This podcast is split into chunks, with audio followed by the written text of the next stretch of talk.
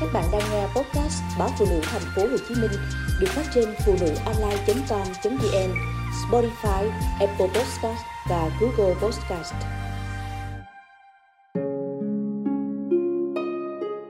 Cho người yêu mắc bệnh hiểm nghèo 132 triệu đồng. Năm sau gặp lại thấy anh ta tay trong tay với người khác. Các chị ạ, à, em vừa phát hiện người yêu cũ của mình tay trong tay với người khác sau khi cho em ăn cú lừa 132 triệu đồng. Mà mất tiền như vậy, em không tiếc bằng việc hơn một năm qua em vật vả đau khổ, rơi không biết bao nhiêu nước mắt vì anh ta. Em cũng phải thừa nhận rằng mình quá ngu, nên các chị đừng mắng, đừng ném đá em nhé. Yêu quá nên em hóa đần đó mà. Anh ta nói gì em cũng tin tháng 11 năm kia, em đi xe đò từ Cần Thơ lên Sài Gòn thì ngồi cạnh anh ta. Hai người nói chuyện khá vui vẻ.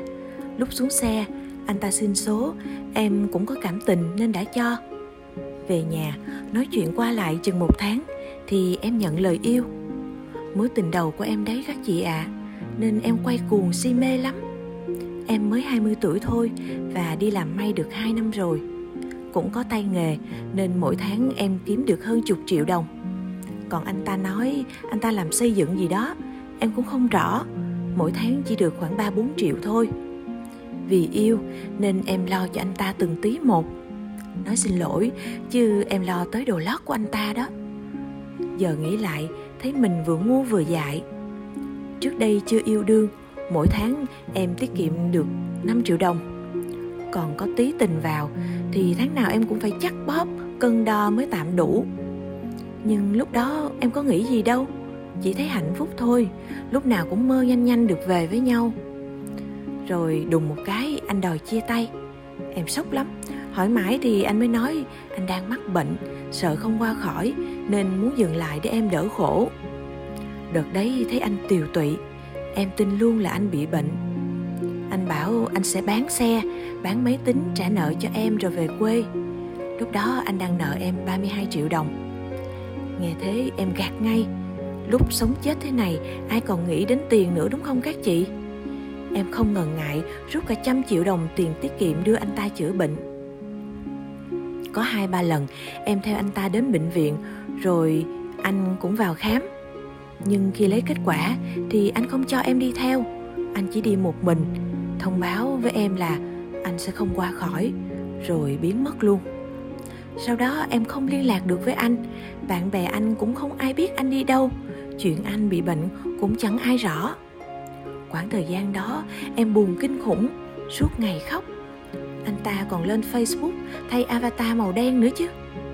Em nhìn thấy thế, nghĩ chắc là anh ta đã đi rồi, có lẽ người nhà vào thay avatar. Em khóc suốt, suy sụp buồn bã, chẳng buồn làm gì cả. Vì mới yêu, nên em chẳng rõ nhà cửa quê quán của anh ta ở đâu để về thắp cho anh ta một nén hương. Mối tình đầu kết thúc trong tang thương. Nhưng mới đây, em lại gặp anh ta các chị ạ? À. anh ta trông có vẻ khỏe lắm, người béo trắng ra, tay trong tay với một cô chân dài, trông họ rất vui vẻ. Lúc này em mới tỉnh ngộ em ngu quá, mới bị cú lừa như vậy đúng không các chị? Kể cho bạn bè nghe, em toàn bị ăn chửi. Về nhà, em cay xới facebook. Cuối cùng thì cũng tìm được facebook mới của anh ta. Em nhắn tin đòi tiền. Anh ta chỉ đọc, chứ không thèm trả lời. Em cũng không có bằng chứng là đã cho anh ta vay tiền, nên đành ngậm ngùi mất tiền thôi ạ. À. nói ra thì ác, nhưng thà anh ta cứ bị bệnh, thì em đỡ cay cú đằng này. Các chị ơi, nên tỉnh táo nhé. Khi yêu, nhất định phải quay đầu lại. Không bị lừa lúc nào sẽ không biết đâu ạ. À. chính em là tấm gương tối đây.